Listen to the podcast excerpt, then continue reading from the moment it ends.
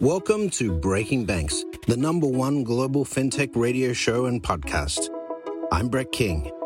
And I'm Jason Henrichs. Every week since 2013, we explore the personalities, startups, innovators, and industry players driving disruption in financial services. From incumbents to unicorns, and from cutting edge technology to the people using it to help create a more innovative, inclusive, and healthy financial future. I'm JP Nichols, and this is Breaking Banks. Welcome back to Breaking Banks, the number one fintech podcast and radio show globally in over 180 countries. Joining me in the hosting chair today is our crypto correspondent and expert, Ajit Tripathi. Ajit, welcome back to the big screen. Breaking Banks. Thank you so much, Brett. Always a pleasure. And uh, we have some very special guests today. I see that. Absolutely.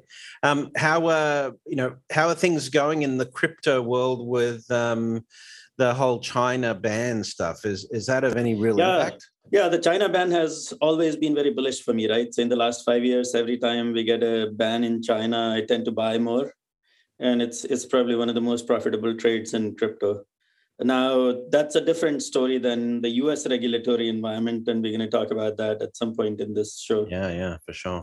All right, well, let's introduce our guests. Uh, we have joining us from Mastercard, Raj Damodaran. Um, he's the uh, uh, and if I get if I got that wrong, please feel free to correct me, Raj. He's you, responsible. right, Brett. Okay, he's responsible for managing Mastercard's global strategy, products, and partnerships in the blockchain and digital asset space. Uh, he's looked after global partnerships uh, at uh, Mastercard um, and managing click to pay standards prior to MasterCard, he spent 14 years um, in various technology roles, uh, you know, Silicon Valley and elsewhere.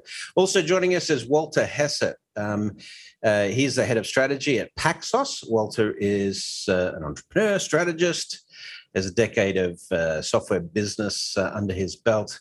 But at uh, Praxis, as, as Paxos, as head of strategy, he leads corporate development and growth functions. Um, he's worked on PayPal. Uh, he's worked worked with PayPal, Mastercard, others uh, over this. He also led fundraising efforts for um, the Paxos Series C and Series D. Walter Hesse, thank you for joining us today.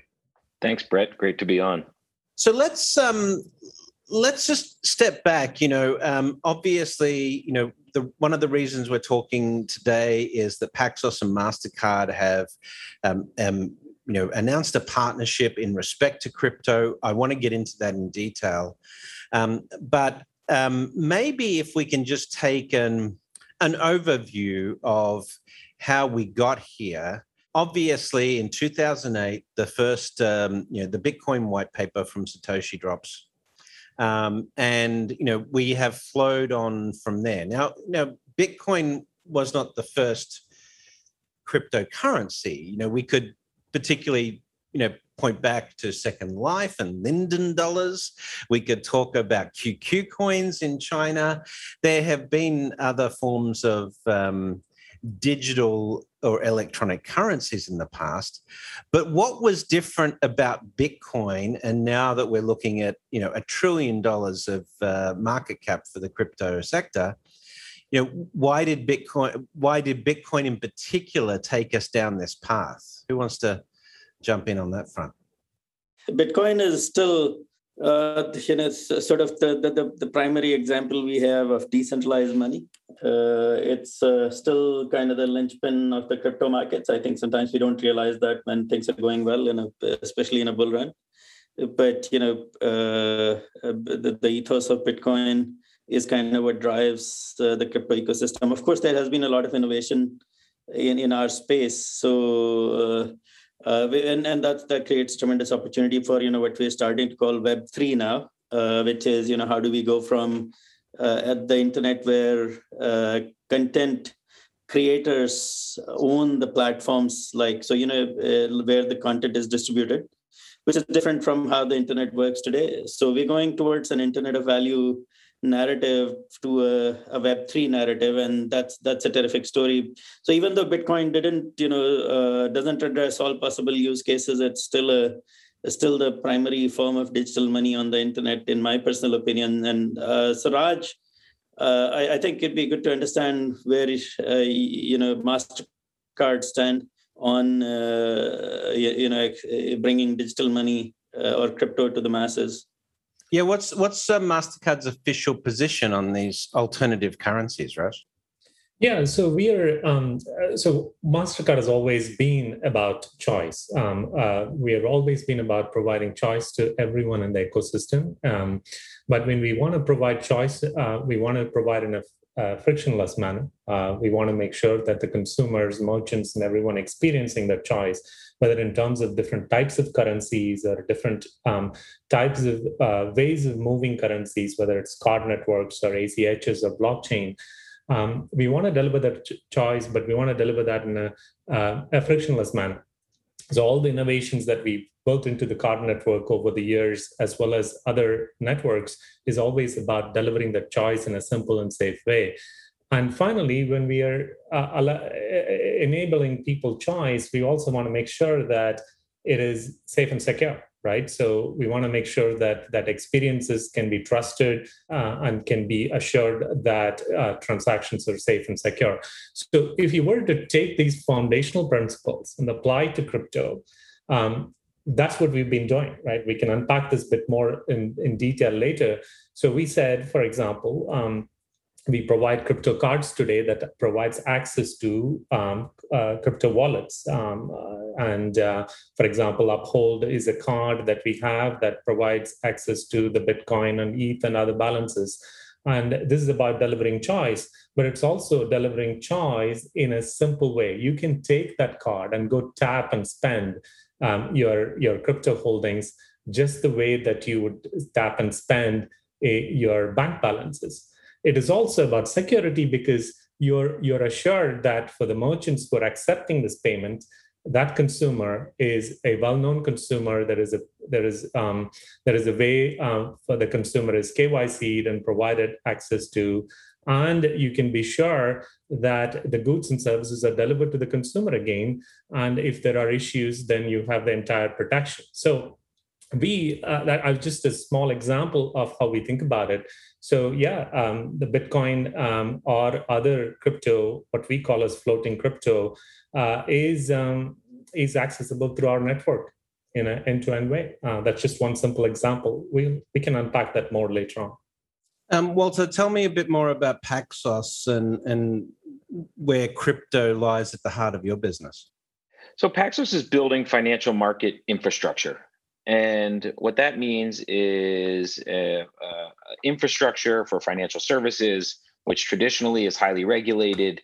And so we have set out to build a highly regulated platform that can power B2B2B or B2B2C types of solutions for clients like MasterCard.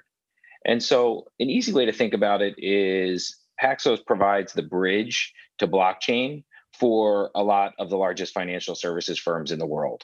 And what does that mean? That can mean you're accessing blockchain so that your customers can access, buy, hold, and sell natively digital assets like Bitcoin and Ethereum.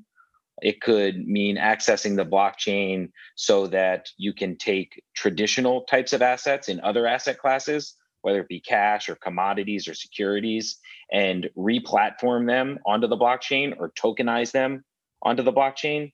Uh, and our platform is used for that. And then there are some downstream types of benefits once that's done that firms use our platform for, and that's like settlement uh, that is uh, today like payments.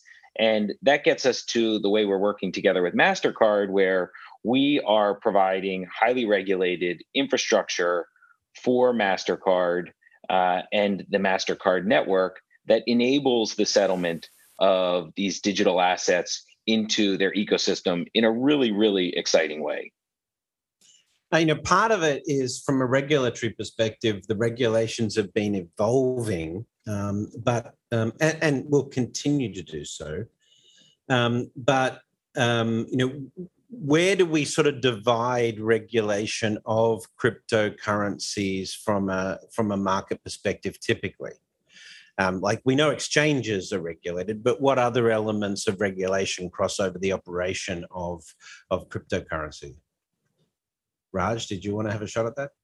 Um, yeah. So um, look, I think most of um, our wallet providers uh, today, at least in US, connect through still um, um, a traditional, uh, you know, through a what we call as a BIN sponsor or through banks. That's how they connect in US.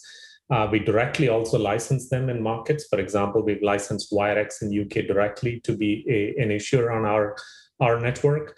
Um, and the regulations change uh, vary quite um, uh, quite widely in us um, i think there is a range of uh, regulations. Most of our um, i think wallet providers have some kind of money transfer licenses in us and in other cases there are e-money licenses uh, in some of the markets.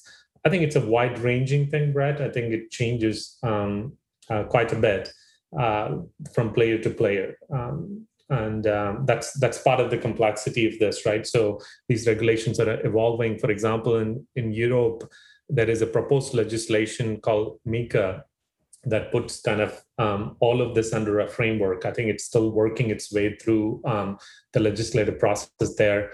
Uh, we generally welcome uh, more clarity in this space so that you know people know what rules to play by and um, and uh, and we want to bring a compliant set of participants into the network. And we can only do that in a in a clear and simple way if the rules of the game are well known i'm sure walter has um, comments on this as well because they operate under a, a specific framework today which we found helpful uh, as we work with them I, I, think that's you know everything Raj said is right, and I think maybe most importantly uh, to answer your question, which Raj was saying, there's how all the different participants in the ecosystem are regulated. Are they an exchange? Are they a wallet? Are they a payments provider? Are they an issuer? Uh, are they a um, a project that is running a protocol? And so there's all of these new and novel aspects of the ecosystem. Some map perfectly to uh, traditional financial services, and some don't as easily. Uh, and those all have to be or uh, open the opportunity to be regulated differently. There is jurisdiction by jurisdiction, and then all of that's done under the umbrella of this is all evolving really quickly. So everything is changing, you know, in time here, um, and you know, in, in in real time at that. I think that for us, what we're seeing now is a huge shift from early adopter of these crypto and digital assets to mainstream adoption. And, and I think a great signal for that is uh, everything Raj is doing at MasterCard. Um, uh, that wouldn't be happening if we weren't in this mainstreamification phase of the digital asset space. And I think that in that phase, it becomes really critical that we create a safe, competitive, and transparent ecosystem. And of course, proper regulation and oversight is key to this. And that's been at the heart of Paxos and what we've been building here from the beginning. Uh, we have approached the space from the beginning with very much a ask for permission and not for forgiveness type of mentality. And we have sought from day one the highest level of regulatory oversight in the space. So what that's meant for Paxos is it started with a New York trust company. Uh, we were the first uh, trust granted by the New York Department of Financial Services in the digital asset space back in 2015. There's been a handful of firms that have followed. We have gone beyond that to receive uh, a whole bunch of other approvals and access from regulators, including quite recently a conditional approval from the OCC, which is the federal bank regulator for a national trust bank. And so the, the, being highly regulated uh, isn't something that we just do uh, because you know it's fun. Um, we do it because we think that this is an important part of bringing uh, this transformation, this replatforming more broadly across the whole financial system. Understand. Um, do you guys do the crypto custody then, or because Mastercard's not doing custody, right? Okay. Yeah, so we do crypto custody ourselves. We've uh, have our own custody solution that we built in house and have been running for uh, nearly a decade now. Um, so you guys today power PayPal, Venmo. Of course, we've seen others uh, be, you know, first movers in the space like Square and Robinhood. Twitter has just enabled uh, Bitcoin tipping on the Twitter platform uh, uh, last week. So, um, you know, there's some, some progress there. But, um, you know, Ajit, did do you want to dive into uh, the whole digital asset space? What's been happening in that space mm. um, lately? Yeah, yeah. So I come from you know the uh, so I work for Aave, uh, and uh, I uh, in charge of building out our institutional capability. So Aave is one of one of the world's leading decentralized finance protocols. You know, probably one of the best known. And uh, uh, so so we are kind of at the bleeding edge of first of all what you know everyone is calling the metaverse, which is you know so metaverse is kind of a buzzword but what i think we're really talking about is the convergence of you know all of the technologies whether it's ai vr ar uh, cloud but also blockchain and crypto. And the, then the big idea there is that you know unlike in web 2 where uh, for example you know if i if i publish a video on youtube then i don't own youtube right? I don't control youtube as a creator but uh, we are looking to see how this technology can be used to move to creator-owned platforms, right? Where the creators through DAOs or other mechanisms, decentralized autonomous organizations or other token uh, mechanisms can essentially control the platforms where we're distributing content. So that's the hottest thing. And that's kind of, you know, we are doing a lot of work there. Then on the decentralized, in the decentralized finance has grown quite rapidly over the last two years to up to 150 billion in total value locked that's causing a lot of excitement uh, you know on the amongst users. We have been in the economist the wall street journal uh, bloomberg you name it uh, as a community. But then we have also been getting a lot of interest from regulators and policymakers in dc on both sides of the aisle right? And uh, there is quite a bit of action on the regulatory side with the with mr gensler expressing his views uh, quite uh, you know differently from the rest of the industry. Coinbase essentially going out on Twitter uh, and expressing a difference of opinion with some of the regulators. Uh, there is just, you know, and, and also the, the big infrastructure bill going out, which essentially uh, doesn't necessarily recognize some of the the unique characteristics of this technology. So I'll just uh, you know pivot the question and non-fungible tokens, right? So NFTs are all the NFTs and crypto gaming are are really hot in the sense that you know the pay to play model where uh, you can play a video game and earn uh, a pay to earn a play to earn model where you can essentially play a, video, a computer game on a, built on a, on Ethereum and essentially earn uh, through that by just by playing. That's pretty hot.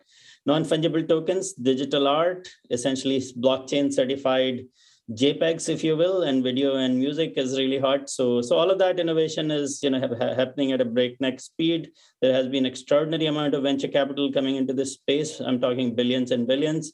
But here is the the best, biggest question for me, right? So, for, and this is for both Paxos and Mastercard. Do we really think that the way regulation is going does it take into account uh, what can be done with this technology? Right? At what point do we uh, sort of stop replicating uh, the infrastructure from, let's say, equity markets and debt markets, and start to use the power of this technology to to simplify uh, and build better uh, tools for compliance. And Walter, what are you seeing in that space, and Raj, you as well? Yeah, I think it's a great question. I think that um, uh, the, the the answer uh, is uh, almost certainly that we're trying to apply old regulatory frameworks or existing regulatory frameworks to this new technology space ecosystem, and that of course is problematic. Uh, but um, it it it it just takes time. I don't know necessarily what the a, a, better path is. Of course, for the sake of innovation, it would be great if um, uh, it was just uh, you know pure innovation and, and and and wasn't slowed by regulation. But of course, that's not you know the way these the, these things develop. And so you know at Paxos, uh, one of the things that we take as a responsibility, uh, really, as you know, in as one of the most regulated uh, players in the space, and given the types of firms that we serve is to really spend a lot of time with regulators, educating, educating policymakers, and making sure that we're a part of that conversation so that uh, when we get regulation, it's done thoughtfully. And so I think that that is something that I, I see across the ecosystem too. Is a lot of players, uh, even ones that are not uh, uh, heavily regulated with the same type of regulatory oversight that Paxos has, really trying to participate in that education. And I would say that is really one of the bullish signals for me because that is what it's going to take. It's going to take uh, a, a, lot of time, a lot of education for us to get to the point where we have really thoughtful regulation that I- enables us to innovate and also protects uh, uh, consumers uh, on, on, on, on one hand. But I think that's part of the the issue in terms of adoption, and particularly in the mainstream side, because you know you've got um, you know these leading crypto players that have been in the space for years now. You've got fintechs who like PayPal, uh, you know, one of your clients uh, that have adopted uh, crypto and included included that. But a lot of the banks haven't got basic crypto asset classes. They don't allow you to invest in crypto. They don't allow you to hold crypto. Um, and so that's sort of the, the, there's been these two parallel worlds right um, you know Ajit talks about defi and and and decentralized finance and and all of these things and a lot of players in crypto have got into crypto because they thought that it was a challenge to the existing banking system. But how much do we see this early adoption by players like FinTech, uh, sorry, PayPal and, and Square, and now influencing mainstream banks in the United States and Europe to get into the crypto space? Raj, do you do you have any thoughts yeah. on that? Or yeah, Walter after? Yeah, maybe quickly. Um, first of all, I agree with what uh, Walter is saying in terms of the evolution on the on the regulatory side. More clarity is welcome. Coming back to this bridge question that you asked, in term, uh, I think what's happening here is um, all the the first the crypto native players started launching wallets and services and, provi- and providing, and then the next. Um, set of people who had the large dis- digital distribution like PayPal, like Square, uh, started launching buy, sell, hold wallets, which is what you're seeing. And Brett, as you kind of indicated, I think the next next click is um, many of the mainstream banks um, will get into the space in some capacity as well. You see some evidence of it. Bank of New York Mellon, for example, did um, on the, something on the custody side, and you're also um, seeing some of the banks experimenting with some of the stable coins. I think they will they will get in. The way that we think about it is that we can play a very helpful role in bridging between the crypto world and uh, and the traditional finance world. In fact, one of the projects that we worked on, and which we will unpack this a little bit more later in the show, is really about bringing, for example, the stable coins to everyone who wants to use them either as a currency, transaction currency, or even a settlement currency. If a consumer wants to spend their holdings, they could use that. Uh, if a merchant wants to get paid in a um, in a stable coin, for example, uh, they could do that as well. What that does effectively is bridges the currency world, the digital currency world, into the mainstream with millions and millions of merchants suddenly being able to get paid in the currency of their choice and consumers are able to pay. And it's not just the merchants and consumers. I think it is extending the choice to the suppliers behind it. There is a bank involved behind the consumer or a wallet involved behind the consumer. There's a bank involved um, um, um, behind the merchant. They're getting choice on how best to use um, uh, pay their obligations or receive their receivables in the digital currency. Um, I think that you know that's a key building block in kind of um, uh, bridging these worlds, and uh, it provides scale. Um, we are able to bring the crypto community the scale, the entire access to the Mastercard scale, but in a safe and um, and simple way. And Walter, yeah, yeah, I I think that the you hear this question a lot like is there a tension between these large players these large existing financial services firms or technology firms creating access within their networks to cryptocurrency blockchain et cetera such that people access let's say bitcoin through a paypal wallet? Um, and uh, versus this idea that blockchain digital assets crypto were meant to be an alternative system. And I, really don't see the tension that same way. Paxos powers the buy, hold, and sell for PayPal, Venmo, Uh, we power the crypto buy, hold, and sell for interactive brokers, for Revolut in the United States, and for dozens of other firms that are onboarding onto the platform right now, such that we'll power a buy, hold, and sell experience inside some of the most trusted brands and trusted and most used products in the world for over a billion end users uh, in 2022. And so that's huge access. And I think that what that says to me is that customers really trust and they enjoy the using these products to be able to access things like cryptocurrency. And I think that when you say it doesn't really fulfill then its promise of being an alternative system, misses the fact that one of the great things about blockchain is access.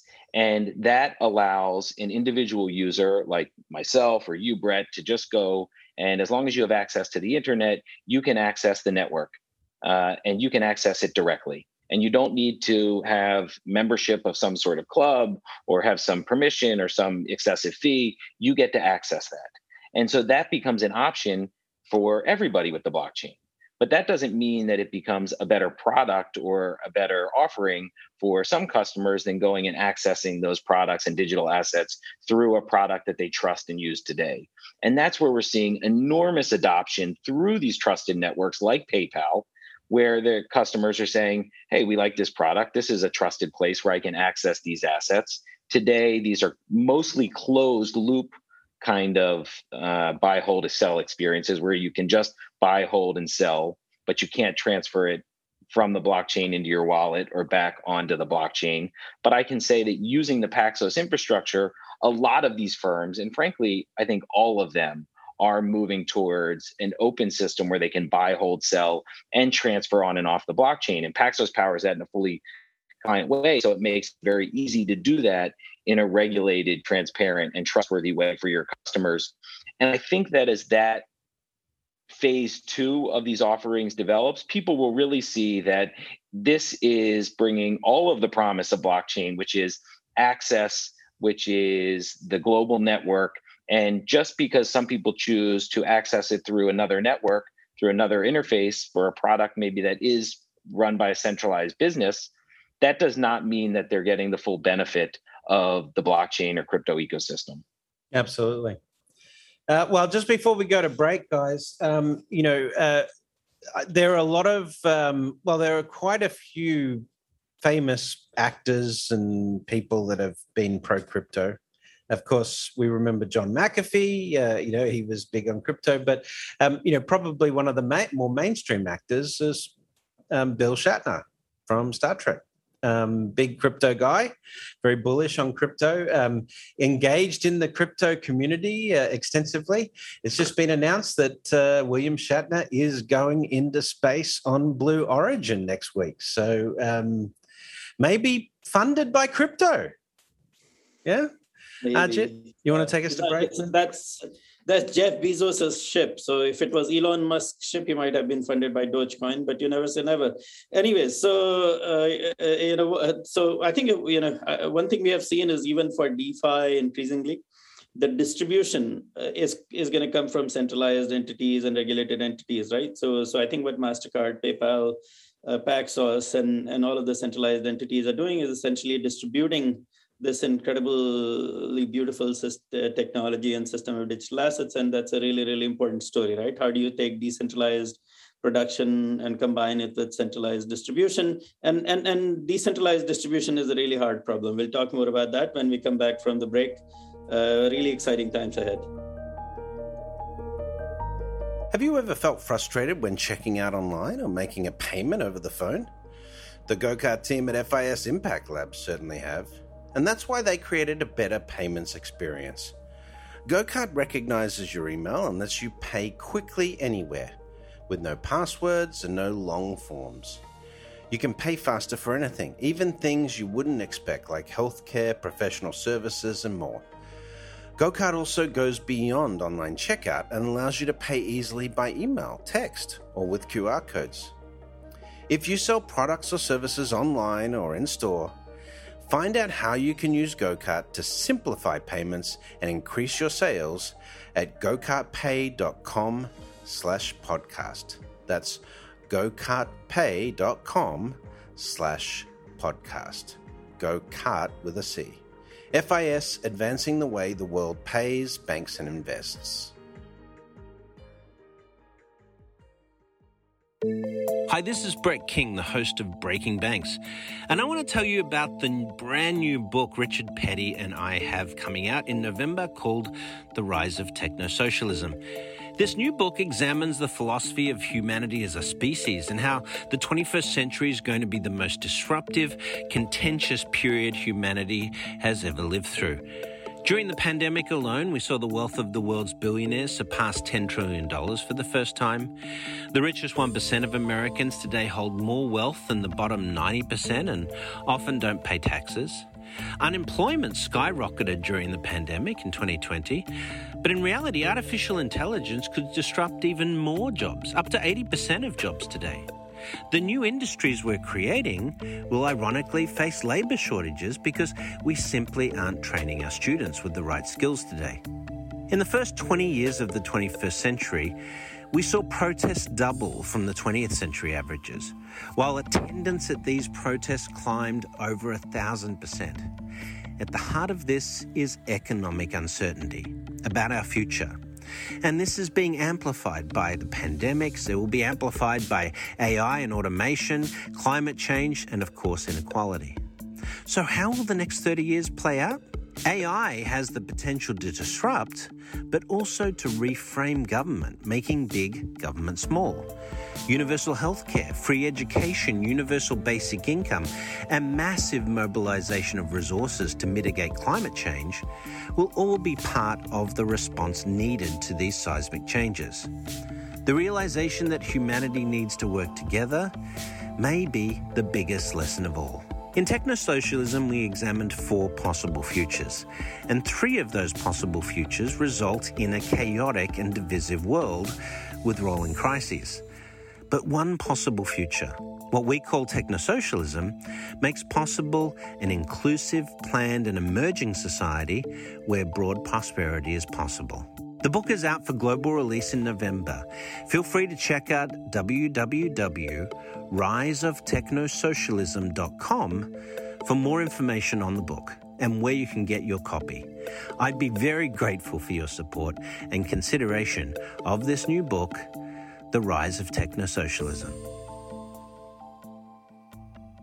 Welcome back to a Breaking Banks. Uh, I am your host, Brett King, and I'm joined by Ajit Tripathi, uh, uh, who's joining us from uh, the EU. Where, where in the EU are you today? I'm in you London. To, you're in London. You're in your home. I'm in London. We are no longer Europe, Brett. In fact, I have to stand in long lines. Well, yeah, yeah, technically. Yes. Well, no, you you Brexited, and that's why you didn't have any fuel or food at the moment. Yeah, yeah. We could you couldn't buy fuel even with Bitcoin around here. It's it's been yeah. pretty bad. Uh, but anyways, moving on swiftly.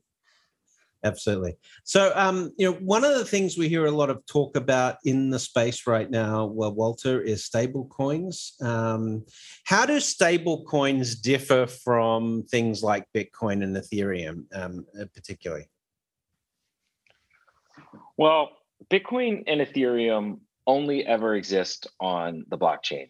And, you know, they're natively digital assets. And the difference between that and a tokenized asset, or in this case, a stablecoin, is that it is a uh, another asset that is represented on the blockchain uh, and that maintains or intends to maintain a stable value pegged to that other asset. So, for example, it could be a basket of currencies, it could be a US dollar, et cetera, right?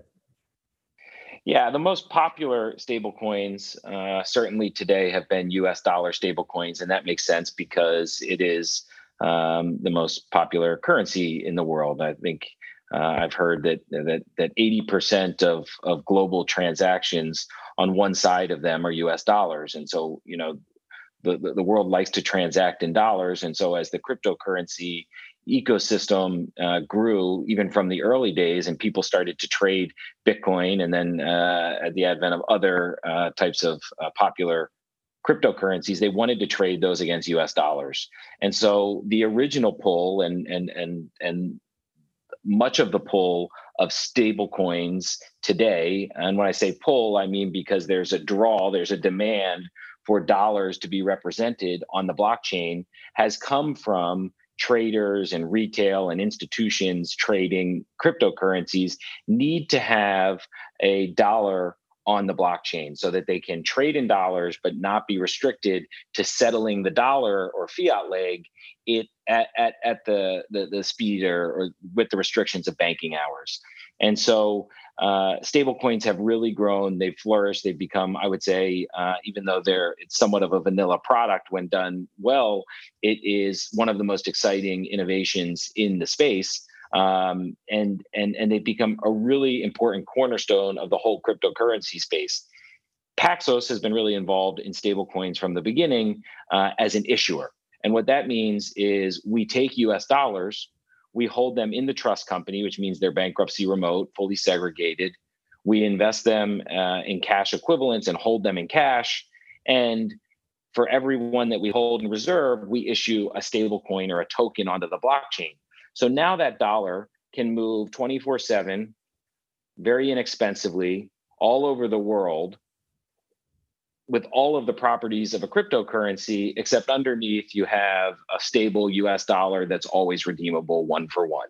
And so that creates a lot of uh, uh, exciting potential and I would say that we're just at the early days, even though stablecoin market cap's over $100 billion today and is growing at an unbelievable rate. We're really just at the early days uh, of seeing how uh, this new technology and how these assets are going to be uh, used. Now, um, just two days ago, um, well, just a couple of days ago, um, Jerome Powell uh, was talking about cryptocurrencies, and um, we have seen that Washington is now talking about stable coins amongst uh, top officials, particularly in terms of bringing federal oversight to digital assets. Um, but um, you know, Gensler at the Securities and Exchange Commission wasn't as as bullish. He said that um, stable coins were like poker chips at a casino, and he said that the long term viability of cryptocurrencies was questionable. Now, obviously, he's a very traditional guy, but on the same stage, we've got central bank digital currencies emerging like the yuan out of China. And China's clearly putting a huge amount of both regulatory effort and marketing effort and you know logistics operations into acceptance of their central bank digital currency, which could be called a a a regulated stable coin in in some ways right or a you know it's a it's a digital fiat um, but so these two sides of this coin the the the, the washington uh, regulatory uh, cabal who says there's no future in crypto. We're looking at stable coins. Maybe we'll put some regulation in place to protect, protect uh, um, you know, uh, consumers. You've got a a two trillion dollar investment in crypto globally from from individuals. You've got China banning crypto to support the CBDCs. Where does this all end up in a few years, Raj? Where, where do you think we'll be in four or five years of this? Yeah, so this uh, four or five years is a long time in crypto world. A long um, time. Um, let me not try to predict, but what I think we can safely say is that we'll end up in a continuum. Um, what that means is that you will have you'll continue to have um, the Bitcoin and the Ether and and and few other currencies um, on the on the digitally uh, or blockchain native currencies as well as Walter talked about. You will have um, some form of stable coins. I think the key thing here really is about um, how they are regulated in each jurisdiction. That may vary, so you would see that continuously um, present, and you will have some form of um, uh, bank deposits as well exist in the in the digital form. They're already in the digital form, but there is some early work happening there in terms of bringing them to to the uh, to the blockchain space. And then you will have central bank digital currencies, and like you you gave an example of China. But again, um, all of these, as these different currencies come about, end of the day it comes down to acceptance i think you alluded to this as well and how are these currencies accepted and used in everyday and and that's where kind of networks like us can help us. Uh, for example, when uh, it, uh, Bahamas Sand Dollar got launched, we launched one of the very first um, cards. Uh, I think it is one of the world's first card, a CBDC based card that provided access to central bank digital currencies in existing acceptance network using existing consumer experience, which is bringing the card to you know tap and pay at the point of sale. So what this brings is, for, from a central bank perspective, the utility for the currency is instant. Um, if the currency is only useful as many places they're accepted in, and that's where that choice comes in. And the stable coins, the same thing. Um, uh, it's again comes down to choice, and which is what which is what we provide through our our global network. So I see variations of all of that, and that entire continuum existing in different forms, and which uh, currencies exist in a given country it really depends on the, the local you know regulatory uh, framework that emerges out of that. So uh, walter for, uh, for you first and for raj right? So it's, it's amazing or rather slightly concerning how tied the crypto ecosystem and the value in the crypto market is to the us dollar and dollar equivalent instruments right? So back in I think I'm old enough to remember when uh, all the crypto exchanges used to list BTC pairs, and all the decentralized exchanges used to list ETH, ETH pairs like you know Ether Delta and so on. And and and now I think we've gotten from there to a point where after the after Tether started, of course, you know US dollar equivalent instruments have grown the crypto market from a few billion to a, I think 2.2 trillion as of this morning and 2.5 trillion at max. Uh, so, so the growth has been enormous, but then I think you know now the, the crypto ecosystem feels a little bit at the mercy of the U.S. Uh, you know dollar and therefore the U.S. regulators and institutions. So, uh, so, so and, and and I see that you know Paxos have been doing a lot of work recently on USDP and and Paxos stablecoin is also supported in the Aave protocol. So you know have quite a bit of experience working with the Paxos team on that. Uh, so where do you see, uh, if, you know, the, the risk is that a lot of this ecosystem could shrink quite significantly depending on the direction of US regulation, both securities law and banking rules that might apply to different types of stablecoins. Where do you see this going? Uh, and uh, in terms of the growth of stablecoins going forward, uh, and you know, uh, and the overall impact on the crypto market that might arise from regulation of stablecoins. It's a good question. I think that the one of the challenges is that the U.S. dollar is still the best global currency, right? It's not. Um, uh, not Bitcoin, Walter. I, I, I think in reality it's not yet Bitcoin. I think it could be Bitcoin. Oh, uh, it would be it would be great if we get there, but today it's you know very volatile, um, and it's it's it, it just doesn't really serve that purpose yet. Um, I think to you know the adoption of the whole world to get familiar even with an entirely new denomination is a, a huge hurdle to overcome um, if it were to have all of the properties that would make it the best uh, uh, global currency. But as long as us dollar is the best global currency uh, then it's going to probably continue to be the uh, you know in the same type of demand that it is as we see in the crypto ecosystem today. And I think that the the you know that's not really what uh, concerns me right now because it is providing an incredible bridge from the broader market into the crypto ecosystem. Right, these are familiar denominations. They're uh, trusted backing with the U.S. dollar. Uh, and they're they, they are being integrated into platforms like Mastercard that hundreds of millions, if not billions, of people around the world already trust. So I would say if you look at the the the, the cost versus the benefit, it's clearly a net benefit for me what what what what these tokenized dollars are doing for the crypto ecosystem and i really think of them as an important gateway uh, for for you know the the, the real mainstreamification of, of crypto assets and more importantly for the utility of crypto assets. So can we mm. start to use these things as as as real payments? Can we start to use these things in the economy versus just a, an asset for speculation and that's, U.S. That's dollar stable coins with, are going to help us get there. Mm, that's the big problem with Bitcoin, right? Bitcoin has not been a means of value exchange. The design flaw is that people want to hold hold it all the time, Ajit, right? You know, so that you know, so you could argue that for us to have a real global cryptocurrency, the main thing it needs is the fact that people want to use it to spend, which requires stability, right? It doesn't I, require speculation, right?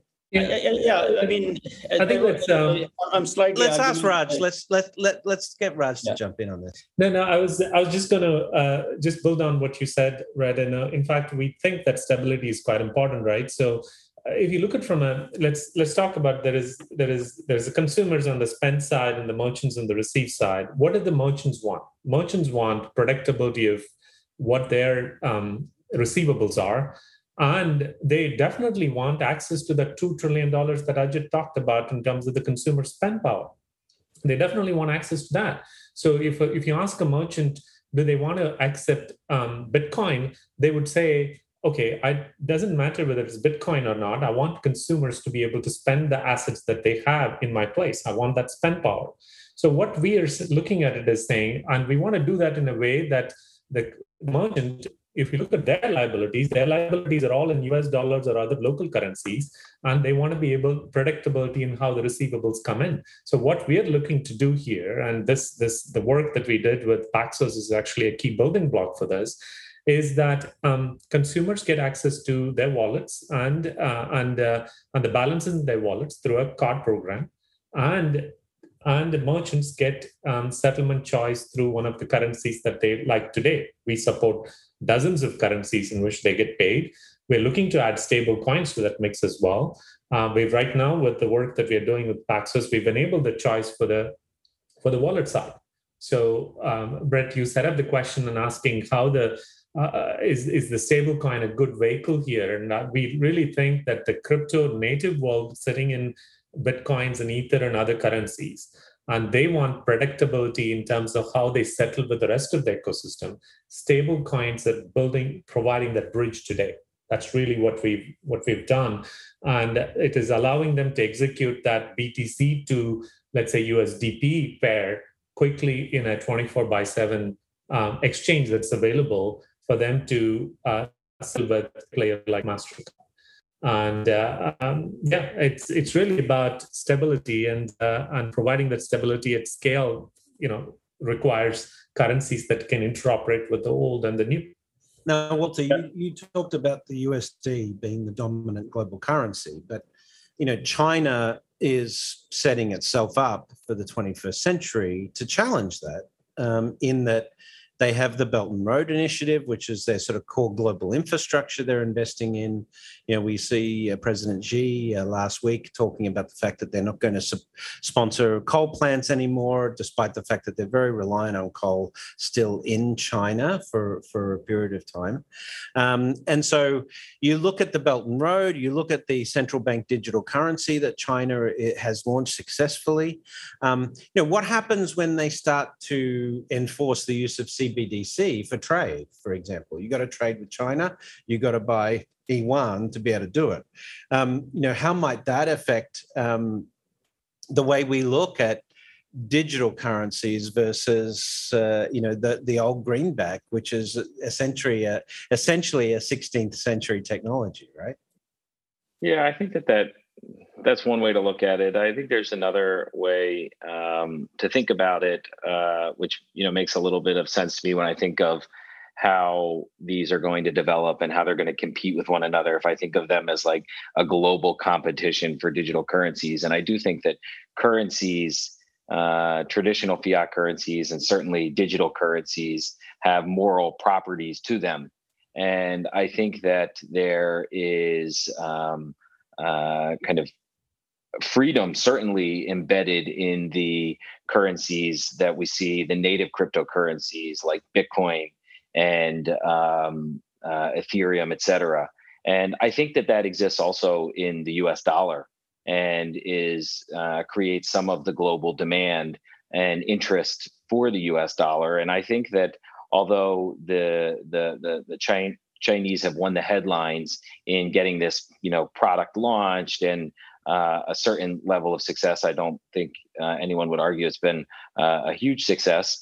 That um, that that ultimately it's going to be hard for the, the the the Chinese to create a winning global digital currency that is uh, issued by the central bank, uh, given the um, uh, the type of regime and the type of uh, you know moral properties that that would embed in that currency versus something that is either natively digital uh, which is uh, uh, kind of the best example, or much more free currencies like US dollars.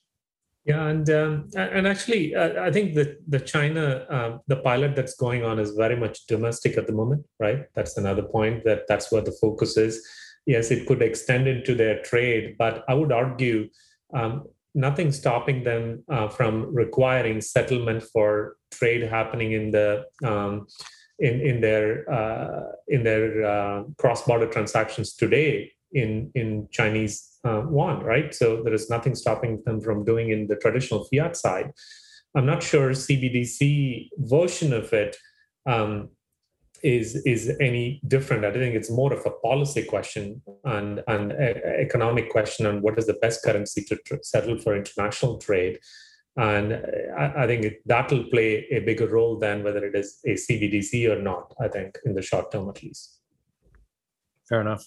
So I have a question on that, right? So, so where I've seen, uh, you know, Bitcoin. Uh, so, so the, the, the in summary, the challenge with with crypto is that there isn't a lot of use of crypto, specifically Bitcoin, in the real economy, right? People aren't buying pizzas and and paying for services with Bitcoin in the most parts. And merchants, the good old Bitcoin. Merchants pizza. don't necessarily want to accept Bitcoin, as Raj said. And I have personal experience working with Paxful's payments product, but they do they do so where fiat is unstable, right? So I've seen that in Nigeria, I've seen that in a variety of emerging markets in the Far East, where you know the local currency is actually unstable, unlike the US dollar.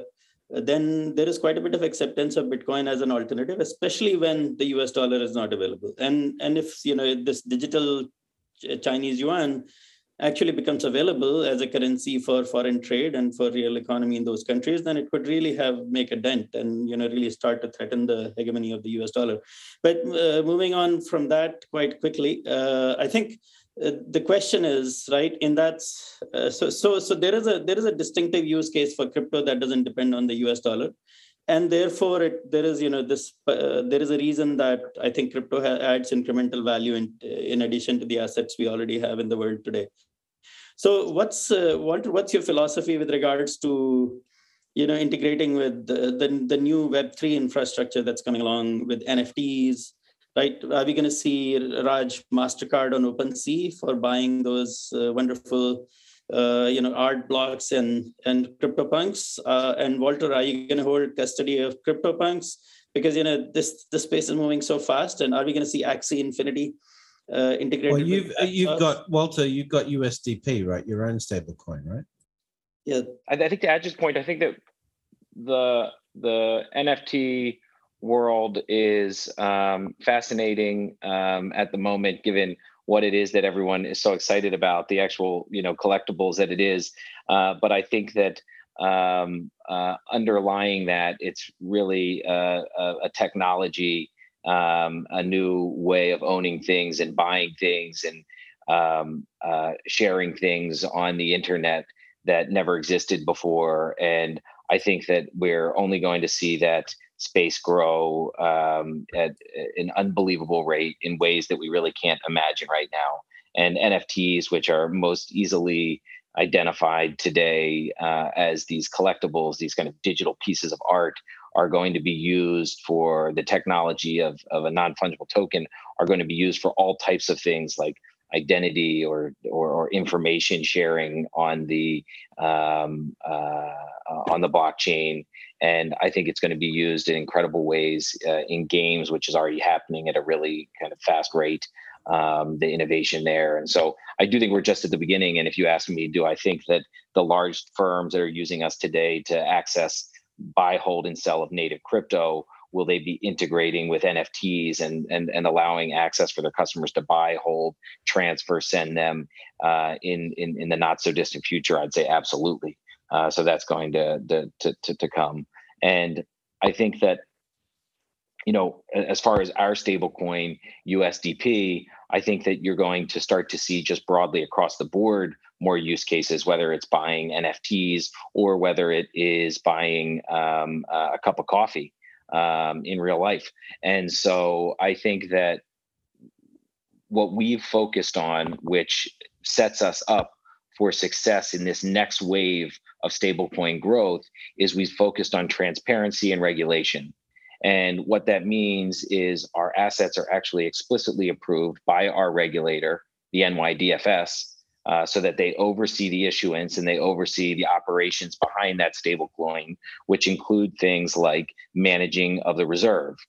And uh, number two, the transparency. We've been very transparent that we take those uh, the the the 14 billion dollars today that we hold backing the stablecoins that we have issued, and we invest them only in cash and cash equivalents. And that's something that our regulator has visibility and approval rights over what we do with those reserves.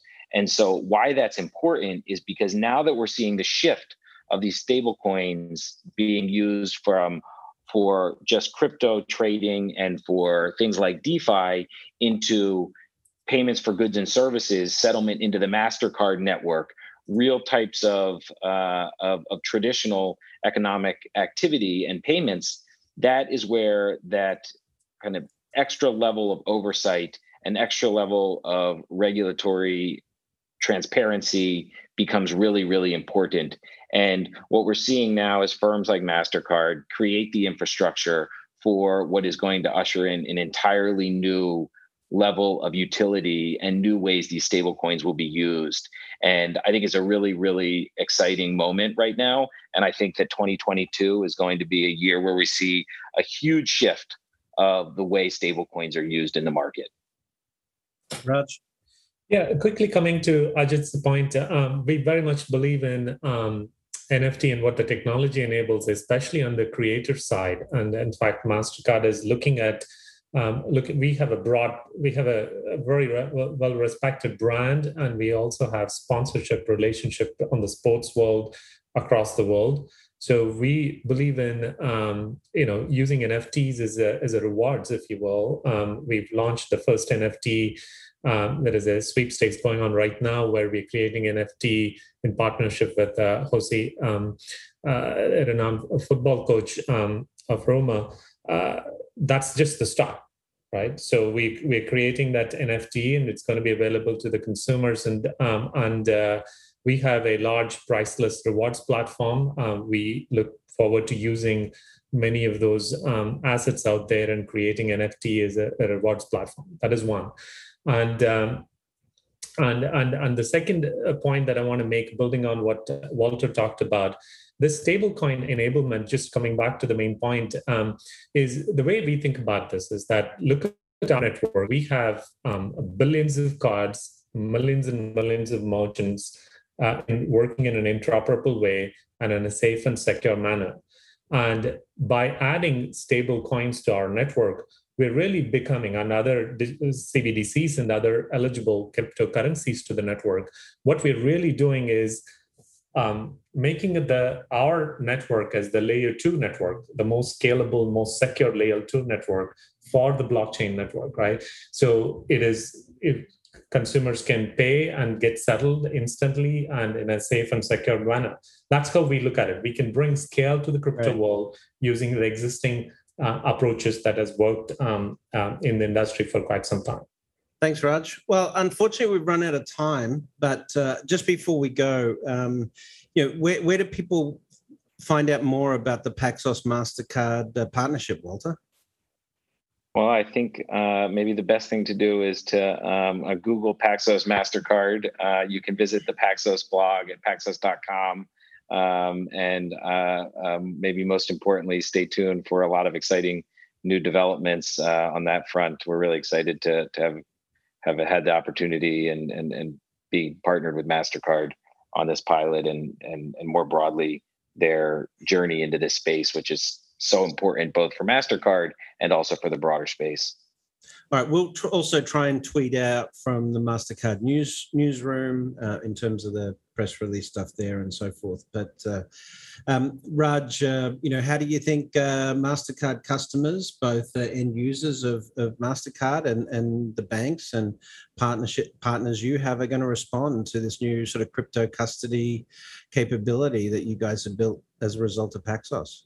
Um, look, I think they're responding really well. Um, I we've launched a set of partners um, who are now settling every day through this arrangement today. So we've this has exceeded our expectations in terms of both um, both the traffic and and and the ultimate demand.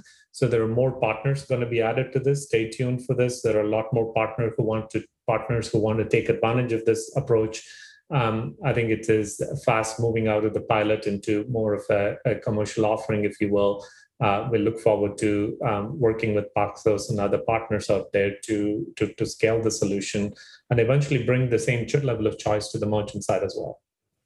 Great. Well, Walter Hessert, Raj Dhamodharan, and Ajit Tripathi, uh, my co-host. Thanks for uh, joining us on Breaking Banks and talking uh, stablecoins, crypto, and crypto custody, and all of these things today. Have a have a great week. Thank you. Thanks. Thanks for having us. Thanks, Brett. That's it for this week. If you like the show, make sure to give us a five star rating on your favorite podcast platform, or share it with a friend, or share it on social media. We'll see you again next week with more breaking banks.